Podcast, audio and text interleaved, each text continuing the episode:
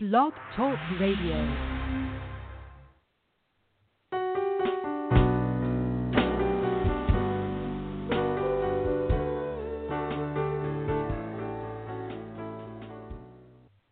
Hi, I'm author and publisher Traci L. Slatton. It's my belief that the most interesting, creative, and original voices today are heard outside of the big corporations, studios, and galleries. Individuals of courage, inspiration, and vision are seizing the opportunities to create and promote their art themselves. I'm here to support them and to bring their stories to you. On this show, I'll interview independent artists of all kinds, unusual thinkers, and even some healers about their process. How do they do it? How do they start with an idea and bring it to life in the world? This show intends to illuminate the journey.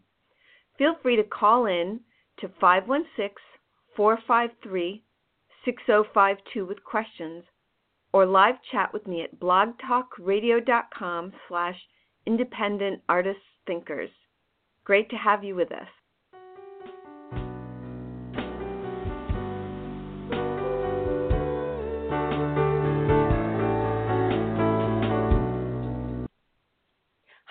Is Traci L. Slatton, hosting Independent Artists and Thinkers.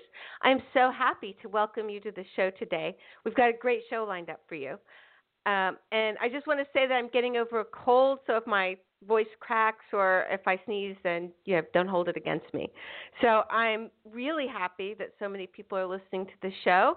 I'm getting lots of nice comments through the email, um, and people are listening live and in the archives and in the iTunes podcast channel. So thank you for tuning in, and I really hope you're enjoying the interviews. I created this show to support those brave souls who are operating outside the structures of the big established corporations. As the intro to the show says, I intend to illuminate the unusual journey and to bring it to you. I'm interested in alternatives to conventional thinking and conventional answers. I'm interested in creativity, fresh ideas, unusual perspectives, and originality. And this show aims to bring you models of people who embody those qualities, and today's guest really does, so that's cool. Please do call in with questions or comments to 516 453 6052. You can also live chat me at blogtalkradio.com slash independent artist thinkers and the chat is open and I see at least one person in the chat room. So welcome to the chat room. Thanks for typing. Uh, email me in between guests, in between shows, if you'd like to suggest a guest or have me ask questions of a particular guest. Um, you can reach me at traci at tracilslatton.com, and it's T R A C I. And I don't have a lot of guests lined up yet because I'm thinking about moving platforms. Um, there's a lot of commercials on Blog Talk Radio, and I just don't feel that's fair to listeners. Um, it's very hard to listen on certain devices, so I'm thinking about changing platforms. Uh, so I haven't really lined up as many um, guests as I usually do, but stay tuned and keep checking the website independentartistthinkers.com and the Blog Talk Radio site, and um, and there'll be announcements if I change um, platforms, and I'll you'll see who the new guests are who are coming up. I am so happy, so delighted today to have World War I Memorial Design winner Joe Weishaar as our guest. Joe Weishaar is a 2013 graduate of the University of Arkansas Fay Jones School of Architecture.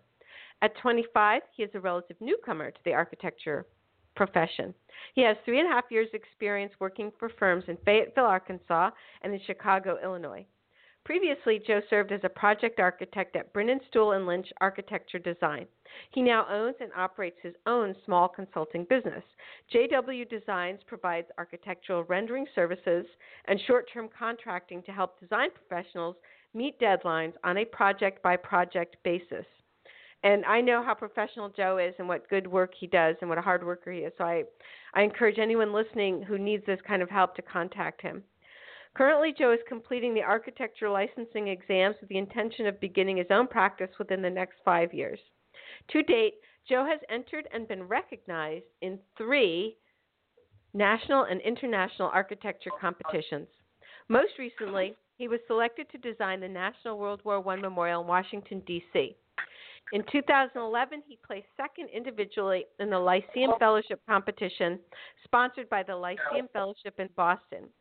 In 2010, he was a part of the team that completed the Habs Haber documentation of the Fay and Gus Jones residence, which garnered the Peterson Prize for Historic Documentation. Weishaar has traveled extensively to participate in design studios, taught in Mexico City in the at the Casa Barragan and to Europe under the auspices of the Lyceum Traveling Fellowship. In 2012, he used this opportunity to take up residence in Rome in order to study the ancient housing typologies of Pompeii. Joe is an active oil pastel painter and has participated in multiple gallery exhibitions in Chicago. He is an avid outdoorsman and Eagle Scout. You can find out more about Joe at www.weishaardesign.com. That's spelled W E I S H A A R design.com. Joe, hello. Welcome to the show. Hello, Traci. Thanks for having me on the show. Thank you for coming Pleasure on. to be. so I have to acknowledge to my listeners that you know you're partners and you chose my husband Sabin to be on the World War One Memorial Project. Uh huh. So we're really Yeah. grateful, and Sabin's delighted to be working with you. Oh, and it's a pleasure to be working with Sabin. Uh, pleasure to be working with somebody of such talent. Thank you. Yes, I think he has a lot of talent, but people tell me I'm biased if accurate. So here's, yeah. here's my. So in I'm that case, sorry- I'm kind of biased too. Oh, that's good. That's we like that kind of bias. So here's my usual opening question for my guests, and it's a big one. Okay. Um, and I like this opening question because it really situates listeners into who you are and what you're about. So you can take it and run with Okay. it and answer the question the way it feels best to you. So this is it. How did you begin your journey, and what has it taken for you to arrive at the place where you are currently? What training did you have, and when did you know you were going to be involved in architecture? Was architecture and entering competitions a major presence in your home when you were growing up? What did you think you would be? I mean, did you have fantasy about baseball or something? So talk about your childhood and lead up till now. Wow. Okay, all the way back from my childhood. Um, so actually, uh, I guess the good place to start is back in high school. Um, uh, up through kind of my senior year of high school, I'd always wanted to be a mechanical engineer or something like that. I was big into like, robotics and um, kind of designing small structures, uh, but architecture was not on my radar at all. And then in my senior year of high school, I finally had a chance to uh, kind of had a free elective opportunity, and so I signed up for an intro to art class. And you know, most of the class was just working on the color wheel and things like that. Uh, but closer to the latter half of the class, uh, we got to do watercolor painting. And even though we were just using like, the Crayola paints, uh, it was something I picked up really quick and found that I had this great knack for. And uh, was kind of recognized by uh, by my art teacher this time, and regrettably I can't remember her name. Um, but she asked me after one of the classes, you know, what have you thought about doing with your life after this? She said, have you considered uh, going being an artist? So, and I said, oh no, I'm going to be a mechanical engineer. Mhm. And she said, well, you know, why don't you kind of look into it? She said, because, you know, I've known great people who uh, became architects and then, you know, in their later career became painters. And she's like, I think you could do something like that. So said, okay. So uh, there's a architecture program at the University of Arkansas um, in my hometown, It's very convenient.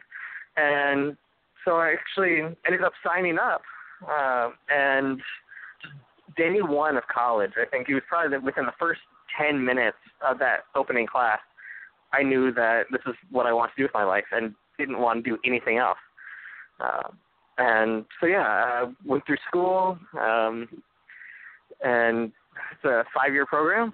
Uh, it was just tons of work, but it, absolutely all of it was phenomenal and a great, uh, great experience.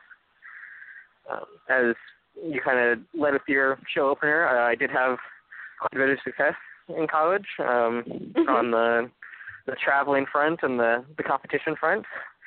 And you know, I can't say that either of those things really necessarily, especially with competitions, can't say that they led me to where I am, but the the traveling was a big part of I think where I am now.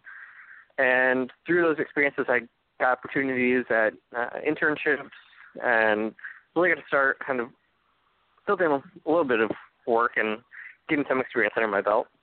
Mhm. Um, back in let's see, so I graduated in May of 2013, and was just you know absolutely sure that I was going to go get a great job somewhere, and you know everybody would just be lining up to hire me because you know they don't tell you anything otherwise in school. Mhm. So I graduated. I went off to uh, Portland and then to Seattle, and you know tried to find a firm to work for out there. Mhm. And so I went out kind of on a two week uh, trip, and that probably about ten firms sent out. I don't remember how many resumes, but probably thirty resumes, and got nothing back. Oh. um, and realized that everybody at the time um, was just looking for somebody who lived in the area, and they were looking for mostly temp workers. Um, the economy in architecture still wasn't great at the time, and so everybody wanted to hire somebody for like three months just to get through the next project, whenever the next Mhm. hump. So, kind of having learned that, and I went back to Arkansas and went back to several of the firms I'd interned with, and I would call them every morning and say, "Do you need help with something?" And so I became this freelance guy for about eight months, eight nine months, and every morning I'd call people and see what they need to, what new work they needed done, and you know it was just it was a lot of work. Um, I would did kind of eleven hour days I think for Mhm. the nine months straight, uh, six days a week at least, and you know it got me a lot of the experience I needed um, to start at least wanting to get my license and get the hours required for registration and licensure. Um, and you know, I got a lot of exposure on a lot of projects. I, at one point, I was doing five houses at once Wow. amongst three different firms. Mhm. Um, so it was a it was a great time. Um, but at the same time, I was starting to get a little bit burnt out. And so, see, I guess it was February of uh, 2014.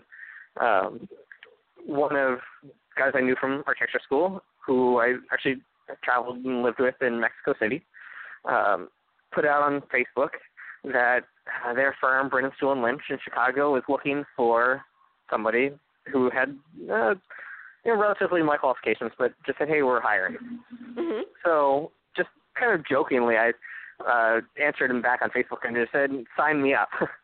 Uh-huh. and he called me ten minutes later Wow. and said, "Are you serious?" And I said, "Yeah, yeah, of course." So he said, "Okay, send out your resume, and we'll try and filter it through." So I sent them my resume the next day. So see, the day he put it on Facebook was Friday. I sent my resume on Saturday. Uh, the firm called me like 8 a.m. Monday morning, and I moved to Chicago the following Friday. Wow. So it was a week, uh, start to finish, when I was by the time I was in Chicago uh, from the call, and it was one of those great opportunities where you just had to, I just had to drop everything and go for it. Right. Um, and I lived on his couch for two months, Oh my God. and started up uh, kind of working at a professional architecture firm. So I, I have a couple was a great- questions. transition. I Yeah, have a couple of questions, Joe. Okay, so first of all, you going back to you said within 10 minutes of your first class in architecture, you knew that was what you Mhm. wanted to do. Do you remember the exact Yeah. moment that the light bulb went on over your head? What was being said, or what were you looking at? Was the teacher showing something? Um, yeah, so they're showing us uh, a couple plans of kind of famous buildings, things I'd never heard of, and then they told us to go out and buy a sheet of Arches watercolor paper. And again, it was like I have no idea what this is. Um, but at the same time, it was really exciting to have something to be working on and to be seeing these things that I'd never gotten to experience. And so I, I think um, it's probably uh, like the Le Corbusier project was being shown, um, and I had just never gotten to see anything like that. And see a architecture plan and the section and the elevations, and then how it relates to just photographs of the project. And yeah, I was captivated. Um, and so that really, that was my first moment. Just I knew exactly this is what I wanted to do. That's cool. And and then let me ask you, what in you gave you the courage or the initiative to start entering contests? Um, so let's see. The one I did for the HABS um, submission, uh, that was actually a class that I took my second year, and we didn't really know at the start of the class that we were going to be submitting to the National Archives. Um, but the further into the documentation that we got for the house, uh, the more apparently it became that you know it's something that needs a little bit more recognition, and if we can enter this competition, you know, do well, then that's really going to bring the level of recognition to the house that it deserves. Mm-hmm. Um, and so that one I wouldn't say was had anything to do with my desires for entering the competition. That was just something that uh, the teacher wanted us to do, um, and the school wanted us to do to you know bolster kind of our uh, I guess our drawing set and um, you know, see where it goes. And then, and so I mean, winning that was a kind of a big surprise for us uh, as a class. Um, uh-huh. Uh, because uh, the Peterson Prize, so that's the uh, top kind of set of archival documents submitted to the National Archives and the Historic and Building Survey each year. Um, so, yeah, to have uh, a set of drawings from the National Archives was was really cool. That is cool. Um, yeah. But were you and the then uh, oh, go ahead. so were you the kind of kid who entered contests as when you were a little kid? I mean, in my I'm no, not at all. You're still a kid in my eyes, but yeah, no, um, that was one of the first competitions I had ever placed anything into. and that Um, sparked the so- idea that you could enter more. Um, even at that point, no. Uh, the next one was also kind of through school, and it was uh, so the Lyceum Fellowship um, is an invitation-only competition extended to uh, multiple universities. I think 14 or so universities in the U.S., Canada, and maybe one in Russia. Um, and somehow Arkansas has been on the list the last couple of years, and so uh, our third-year studio professors urged us to submit our designs for one of our third year projects to the competition. Uh, I'm not even sure if urge is the right word. It might have been mandatory. Oh, really? Uh, okay. But yeah, uh, but that was another one where, you know, I liked the design I had, but wasn't sure, you know, where it was going, and um, I just had to send it off. and yeah, to to have gotten second place in that competition really changed the last two years of my education. Um, Mhm. Because the foundation, you know, paid for me to travel to Rome and to study abroad for five months and just I had an apartment in Rome and I think I went Wow. to 15 countries. Um, but the exposure to uh, the European architecture styles and uh, sitting in piazzas and getting exposed to art and things like that really, really uh, changed the way I saw the world. Yeah. Um, I think so- Rome is one of my favorite yeah. Oh yeah, I think probably one of mine too.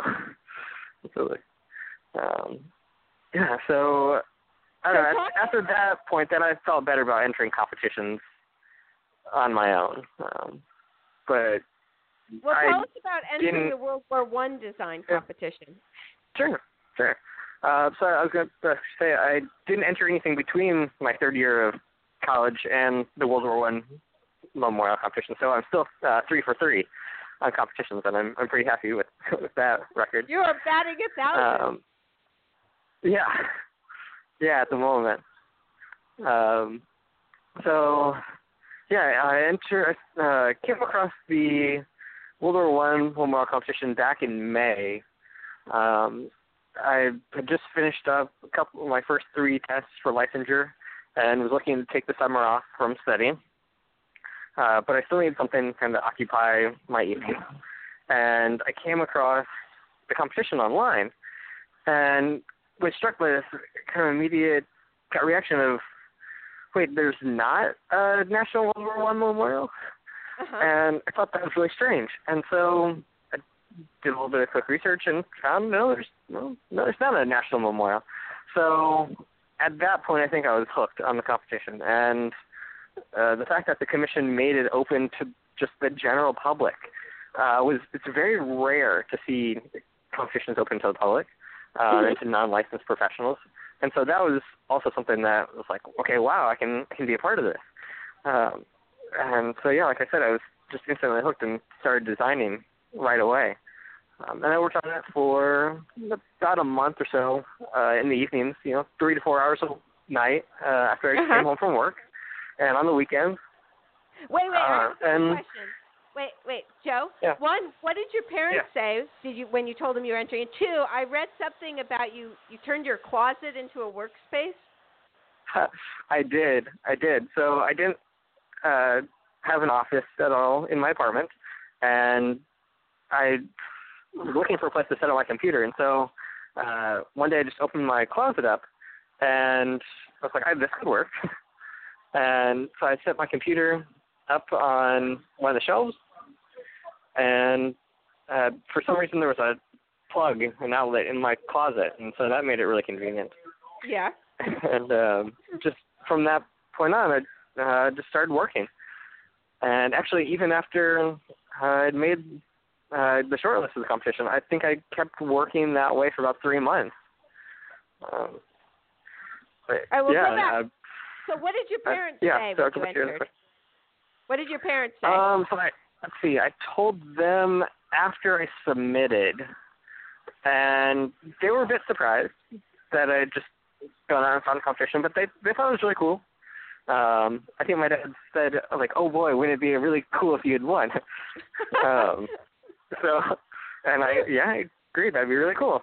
Um, but I, we had no idea at that point, and when the call came in, wait, wait. I want to go back. where I get my Where- ideas. Where'd you Yeah. get your idea for it, and what was it like as you were going into the initial submission, and then what did you do Mhm. between the time of the initial submission and the time you heard you made the short list? So start talking about that time. Sure. Um, so let me kind of work through all the questions. Um, I began uh, actually just looking at the site, and I think a lot of the training that I got in school was uh, based on observation and looking at a place and trying to figure out where you know maybe there are problems in the site um, or what doesn't quite work about this and why what can make it better.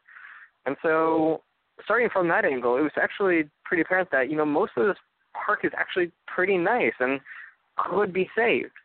Um, and so using that as the departure point, um, I started building more of my experiences in Mexico and Rome, looking at plazas and piazzas and how do we use urban space in this country. And um, so, you know, then the concept became, okay, there's going to be more of an urban plaza. There's going to be uh, an upper kind of lawn area that you know se- separated somehow.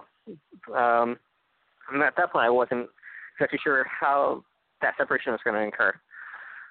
Um, but the more I got into you know learning about World War One and looking at pictures online, I started coming across um, all these kind of battlefield cemeteries over in Europe, and you know you get get the rows and rows of graves.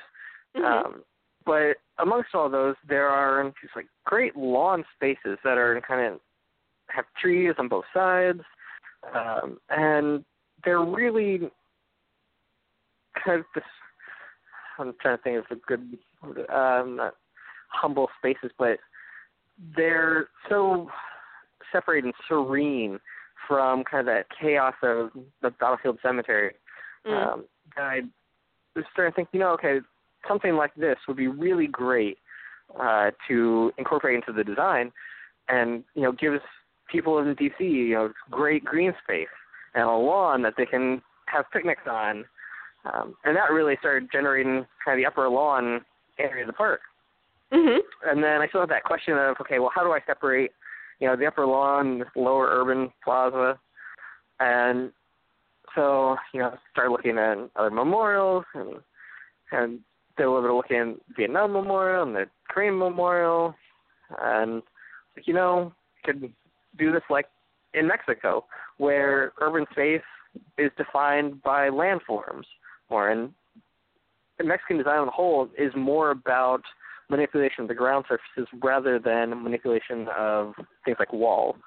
Mhm. And so I said, okay, well, I'll just put up edges to this raised portion, and that will become the memorial. Um, and so, yeah, from kind of the idea of having the raised center to walls was probably like an hour or so, quick decision. Um, Uh-huh. But then from there on, it filled uh, almost two sketchbooks of rejected ideas about how those walls should move around the site. Um, and I think the first submission was almost too simple, and so I'm really glad the commission kind of pulled it out um, as one of the selected uh, shortlisted designs. Mhm. Um, but I, I thought it was something that- you know pretty strong. How did you find out that you were on the short list? Um, so I just come out of a meeting actually, and noticed I had two phone calls and uh, voicemail. And the voicemail just said, uh, "This is like Don Stastny in Portland, Oregon. Like, give us a call." Uh-huh. Okay, that's random. Um, gave him a call, and it was kind of one of those "Are you sitting down?" kind of phone calls. Uh-huh. It's like, no, but there's a uh, there's a bus stop bench a couple feet away, so I went over and sat on that. And yeah, they told me that I had made the short list, and that was almost a bigger just shock than you know finding I'd won the competition uh, a couple months later. Um, but know, What was the first thing you probably did? the best phone call of my life. Yeah, I bet. What was the first thing you did Um, after you found out? so the first thing I did was call my dad. uh, and I got that kind of shock and disbelief out of the way, and then uh, called my girlfriend, and then I think I called my sister, and then I called my mom. went through the whole list, and then I uh, actually I went back to work for the rest of the day after that. uh-huh. Um, were you and floating? I was you, like, sequestered from telling anybody for I-9? like 24 hours. Oh, absolutely. Well, at the same time, I didn't know that much. They just said, "Hey, you made the short list, and we'll contact you later with more details." Okay. Um, so, yeah, it was on cloud nine. At the same time, it was like, I don't know what this means, and uh, what am I going to do going forward? And so, back, I guess it was like the well, late part of August, first bit of September, when I'd kind of gotten all the materials and started going through the debriefing with the commission. Um, that was when I you know, had to start deciding to take steps on how I was going to move forward with my career. Uh-huh. Uh, and actually had a had a really hard weekend one weekend trying to decide, you know, should I quit my job? What what do I do? Because I still have to pay rent, and you know this commission's not going to pay me at all for the project.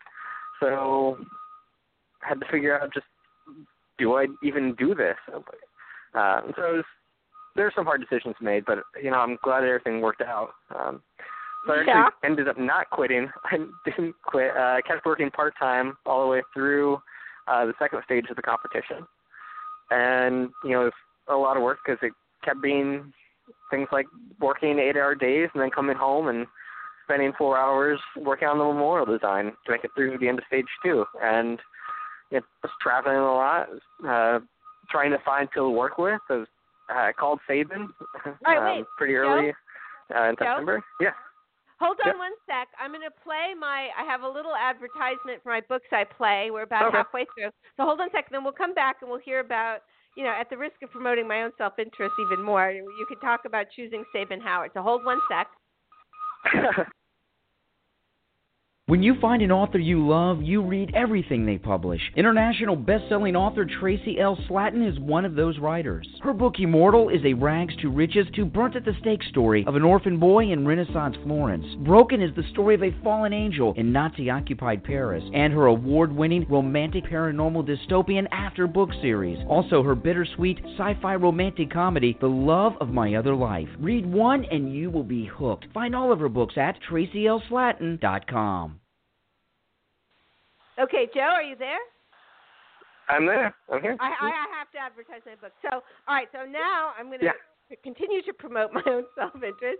Talk about choosing Sabin Howard, my husband, as the sculptor, and what led you to him. Sure. All right. Yeah. So uh, I went to the first debriefing Wait, uh, the first Joe? week of September. Joe, Yep. we've got Yep. a beeping in the background. Can you get away oh, from I'm that? sorry. Uh, hopefully. I'm not sure where it's coming from. Somewhere on the street Okay. outside the building. Um, We're I'll picking it up pretty and- clearly. oh, That's- sorry. It's a little better. Is it getting better? A little better. Better? There you go. That's good. Okay, now. So, how did you choose Sabin? Okay. Um, so I went to the debriefing and kind of the first meeting with the commission back in first week of September, and they were looking at the design, and we had to meet with them and talk about you know what changes were going to happen going forward. And they said, you know, it looks like you've got some sculpture on here. And at the time, you know, I had like 324 linear feet of sculpture design. Uh huh. And they said, "Do you uh, do you know any sculptors?" I said, "Well, no, I'm I'm 25. I don't know any sculptors." I said, "Okay, well, go go find one."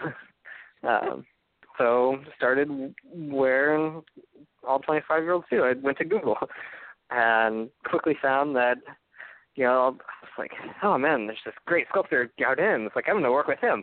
Uh, quickly found out he died back in like 1900. So. You have good taste. So like, okay. Yeah. amazing. Yeah. So uh, in my searching, I came across the uh, National Sculpture Society, and they had you know 120 or so uh, listed contributing members. And I just sat down with a legal pad and just started clicking website to website. Um, and you know, more the sculptures were modern. I was looking for something not a little more on the classical side, but I wasn't sure fully what I was going to expect.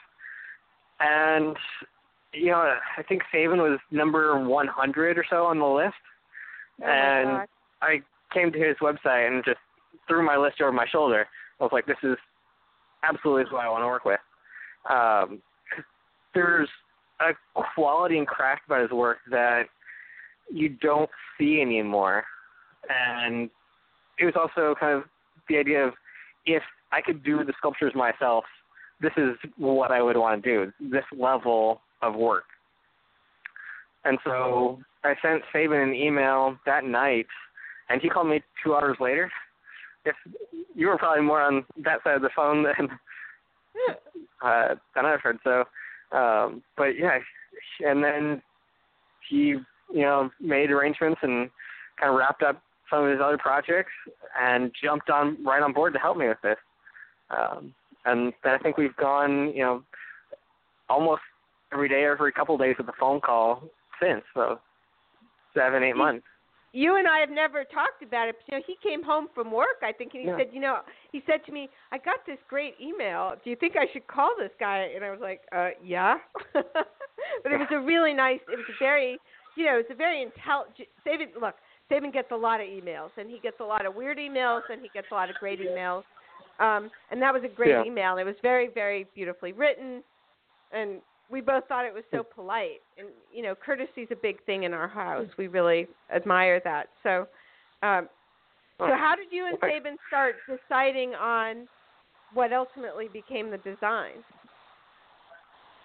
Yeah. Um, so having Sabin as the collaborator was really great because up until that point, I'd been working pretty much alone.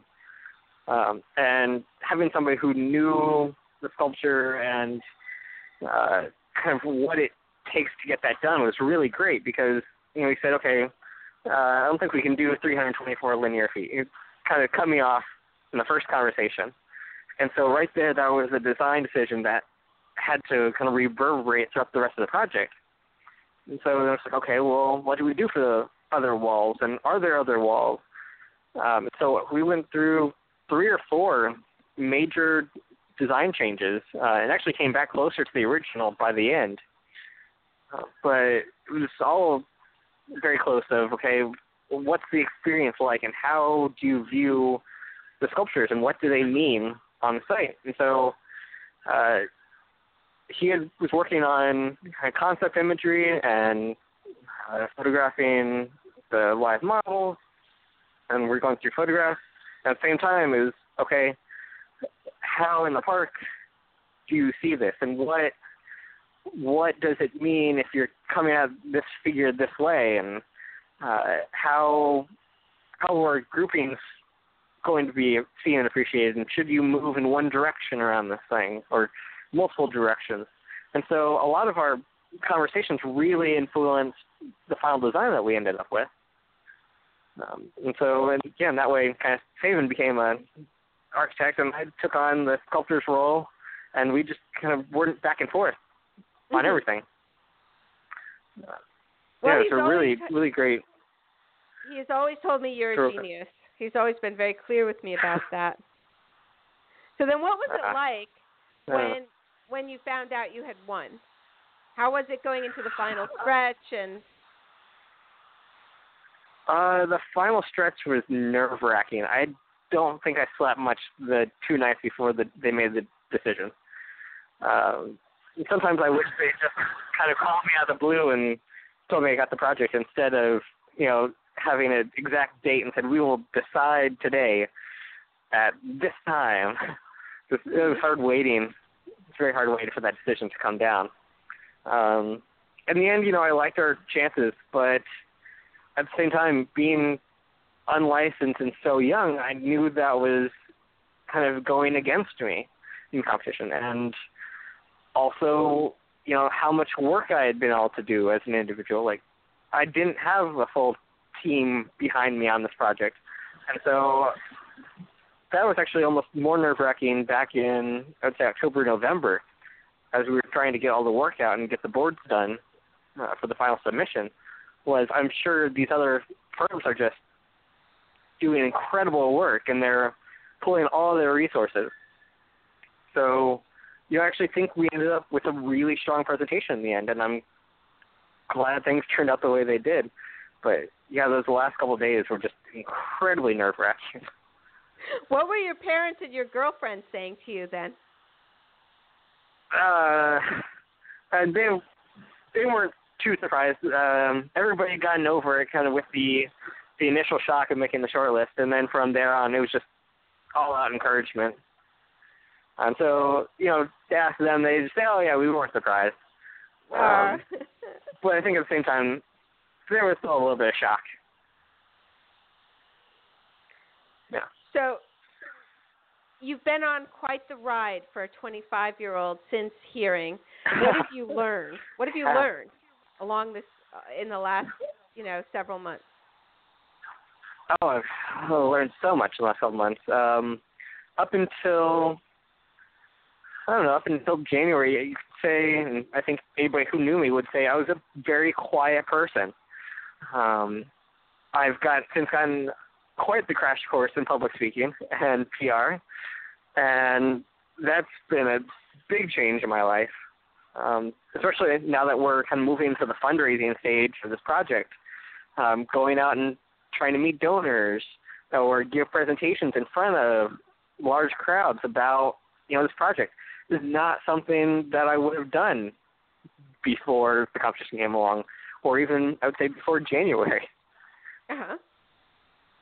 So that that's been a big change. Um, on the well, on the design side, it's been interesting and really exciting getting to work with all the agencies uh, who have a stake in this project. Um, and through that, I've learned a lot. Um, things on you know how to run a business and how to run a project even further than I have before, because some I haven't done a project of this scale. uh, in my career. of course, everything up to this point has been, you know, residential. Um, even stuff that I was working on in Chicago, you know, it was it was big and had similar budgets, but uh, it all seemed a little more manageable than you know getting a big project right in downtown DC. There's a lot of parts and pieces uh, that, that I'm learning about all the time. Mhm. So what in you what in you are the resources? What are your internal resources for handling this ride that you're on? Um, you know, I'd still say you know, being quiet occasionally helps because in and growing up as a quiet person really helps because it always meant I was a good listener um, and knew kind of when to speak my mind on things. And in this process, it's really good to listen and take in all of the information um, that all these agencies and the client and the commission are all have to get out, and then figure out how to synthesize that into what really people are looking for. Because um, sometimes you'll get people say, you know, we want something that's moving and powerful, but they won't get into the detail beyond that. And so then you have to really read them more and more to figure out, okay, what you have to get them get to know them as people and find out what those things mean in their lives. Um, and I would say, you know, meeting with the veterans who I've met through this has also been very like a really great experience because you the more you get to know those people and find out you know why they went to war and what their experience was like all things that we can contribute to the design Right. Yes. What are some of the major challenges you faced so far and some of the major rewards? um so the the biggest challenge to overcome in this whole thing was my age um kind of from day one but it was also surprisingly a really good asset to have as well um when I was looking for firms to work with in DC, I actually got turned down by four firms. Um, surprisingly, they either didn't want to do another project in DC, or they didn't think that you know, as a 25 year old, I could pull off this project. Um, and so, in that sense, you know, it, the age really played against me. And I think even in the final decision of the jury, they had doubts that I could do this project. Uh, but on the flip side, you know, my age also became an advantage because I didn't have kind of the baggage of years of working with different firms and clients and so we and I decided that, you know, I needed to find a sculptor.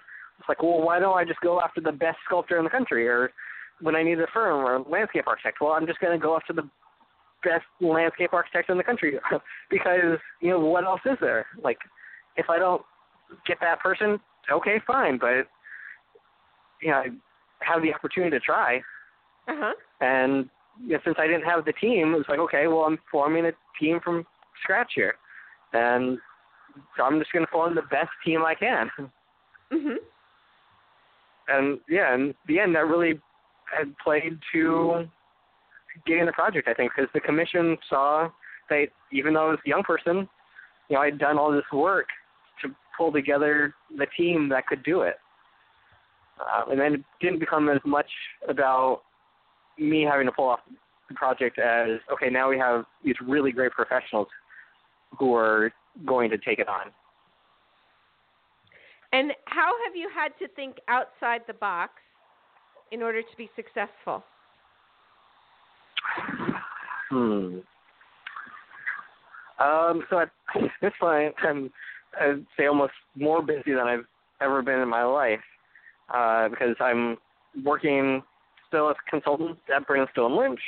Uh, I have a business that's advertised on my website, JW Designs, uh, which also handles renderings and small projects. Um, I've got the memorial competition going on and traveling and doing fundraising for the memorial. so trying to balance all of those things has really started to kind of stretch my brain a little bit. Um, but the decision to keep doing all of the things that I wanted to, um, in order to just always have some safety net in my career, uh, it was a good decision, I think, on my part. Mhm. But um, I was really stretched in making those decisions of okay, is it is the time right to you know start pursuing a professional career, or you know do I need to hold back a bit longer? And I'm you know I'm glad I took the the leap, kind of with both feet off the edge um, into you know starting my career. But um, yeah, I always We- wonder what it'd be like if I hadn't done that, Well, let me ask and you. And I don't think it would be anything like this. You've you've talked a couple times about decision making during our interview. Mhm. So how do, how in the end do you make a decision? Like do you you you're, you sound like a very thoughtful person. It sounds like you really wrestle with the decision. So in the end, how do you make the decision? Is it gut? Is it brain? Is it instinct? What is it? Um, so it's I'm a big person who likes uh, pros and cons lists, and that's usually you know the clearest and fastest way for me to make a big decision like this. Um, but still, with the memorial, there are a lot of unknowns, and even though the pro the pros on my list were, hey, this could like launch your career, and you know you can start out a, firm the way you want to run one uh, with a great, huge, successful project. So you know that sounds like a great pro. Um, but the con is, you know, can you do this, and or do you have the financial resources to do it? You know, what was it going to mean three months from now? Are you going to run out of money, and then the dream is over? So I have to kind of balance reality a little bit with uh, all the pros. Um, and half the time I feel like reality is my biggest uh, biggest con on the top of the list. But Mhm. um, sometimes there are things, and you know, taking a step back a lot of time and just saying, okay, you know, even if this fails, and this is kind of what I did in the memorial. I said, even if this just ends up being a huge failure, go for it, and you know, you never know how it's going to turn out. So there've been a couple of times like that that there's just way too much that can be gained from a decision. You just have to go for it. And and same thing kind of happened when I moved to Chicago. I said, okay, I have no idea where I'm going to live or uh, survive or where it's going to go, but you know, arch- practicing architecture is what I want to do, and this is a great place to start. So I just jumped for it. Um, And where do you find the more- internal resources to do that, to make that jump? What gives you the internal fortitude? I have no idea. uh, I really wish I knew some days.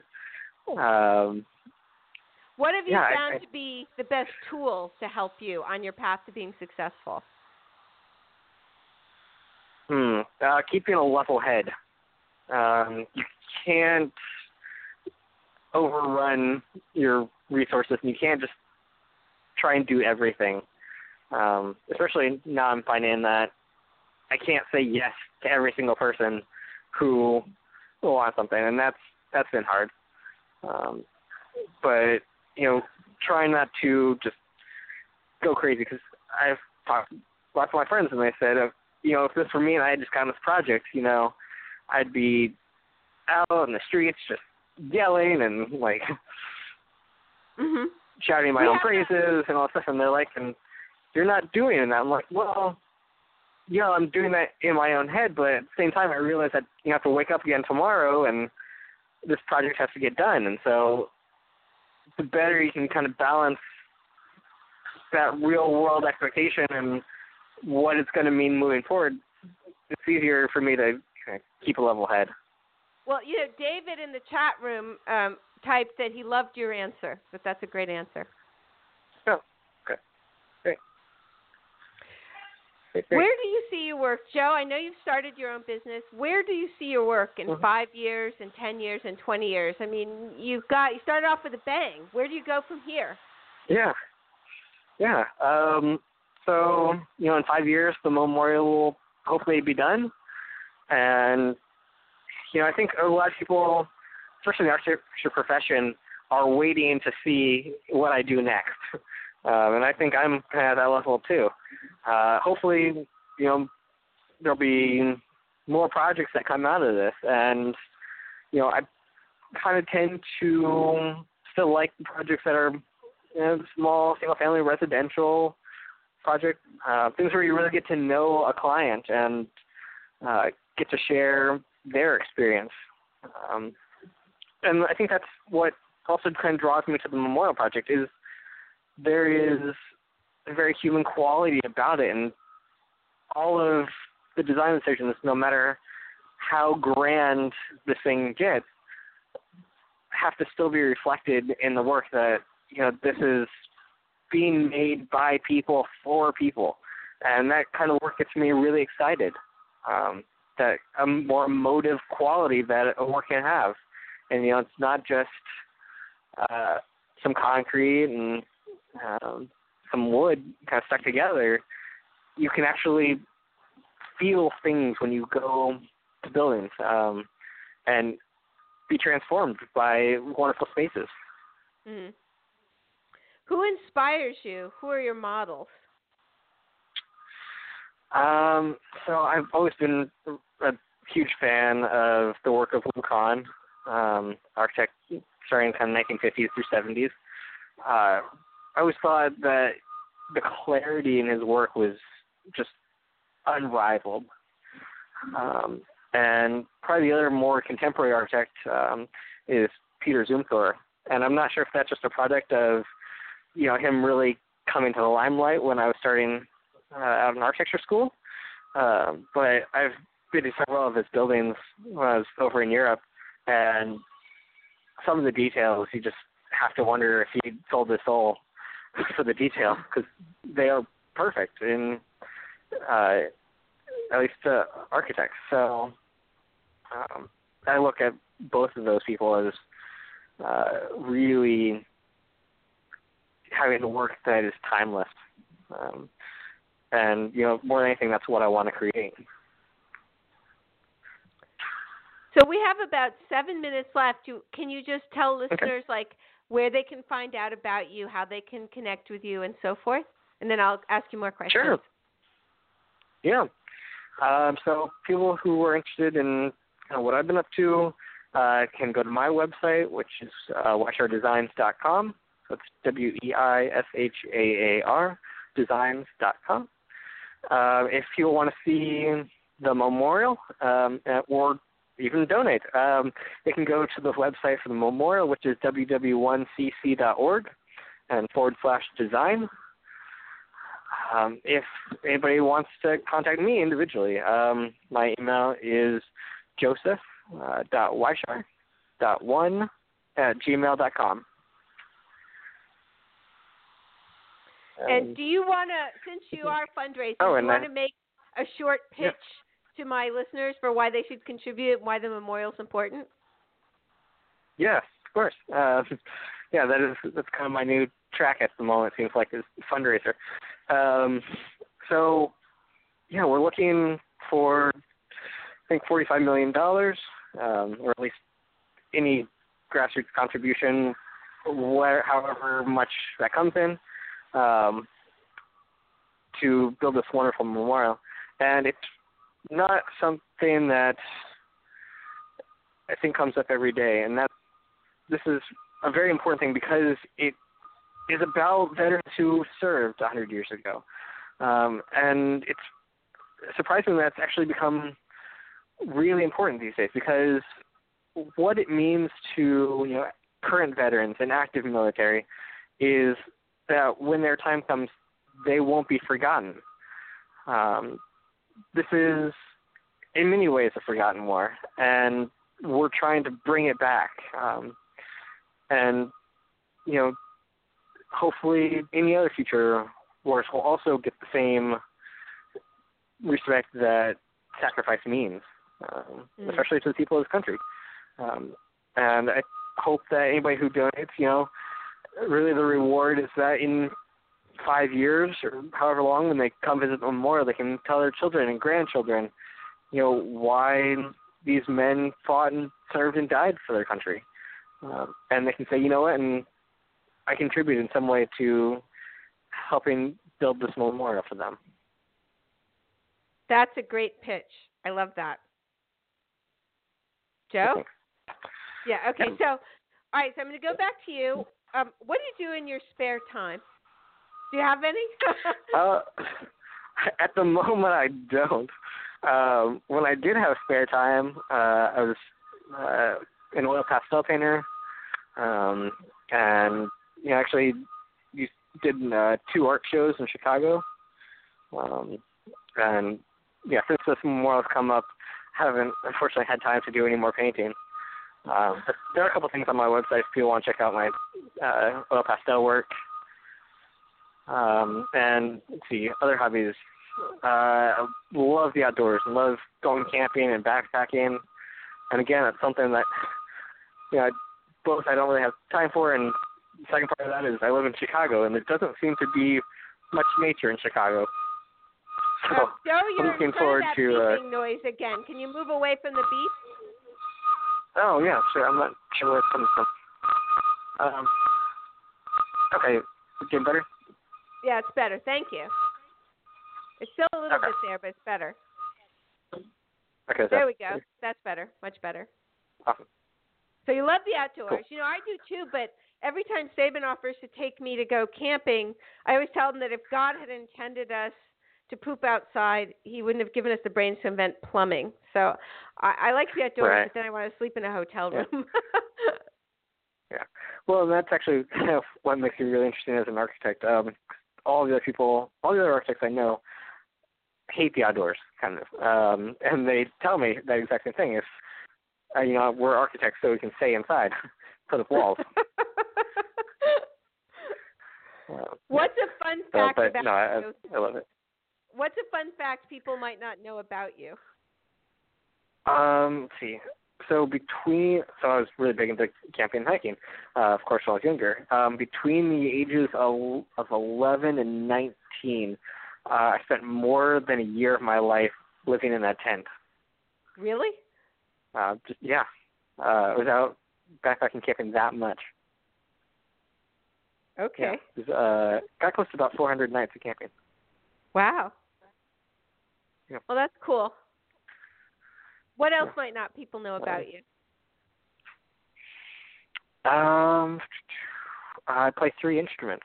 That, that surprises a lot of people. That does surprise me. Uh? Yeah. Uh, starting with guitar, uh, piano, and then played trumpet for seven years. A trumpet for seven years. That's great. Yeah. David in the chat room just wrote the architecture building at Rensselaer had lights on day and night. Yeah. Architecture. Yes, it does. Uh, we made up uh, T-shirts a couple years ago uh, in school that just said, uh, "Hey, Jones School of Architecture, uh, we'll leave the light on for you." Oh, that's Uh, cool. it was notorious. It was the only building on campus that was lit up 24/7. Um, and thankfully, I don't know how I did it, but I pulled uh, only one all-nighter uh, my entire five years school. I was the only person in my class to do that. Wow. Um, most of the time, they they joke that I because I would leave at like 10 o'clock at night, and uh, I just started up a like uh, one-way round-trip flight to Vegas, and so they would joke that you know I'd leave at 10, go to Vegas, and then come back on the morning flight. That's Um, hilarious. because Joe? everybody else just was yes. We're we're running out of time. Yep. I got to let you go. It's Okay, been yeah. amazing to have you on. I'd love to have you on again. So thank you for being such a great guest. Oh no, this was wonderful. Yeah, thank you. Thanks, yeah, And- thanks for having me on. So um, I'm going to let you go, and thanks again. Okay. So that was the one and only Joseph Weishaar, whom I call a genius and a wonderkind. And you can find him at his um, website weishaardesign.com. So this has been Traci Slatton. Thanks for joining us. Talk to you next time.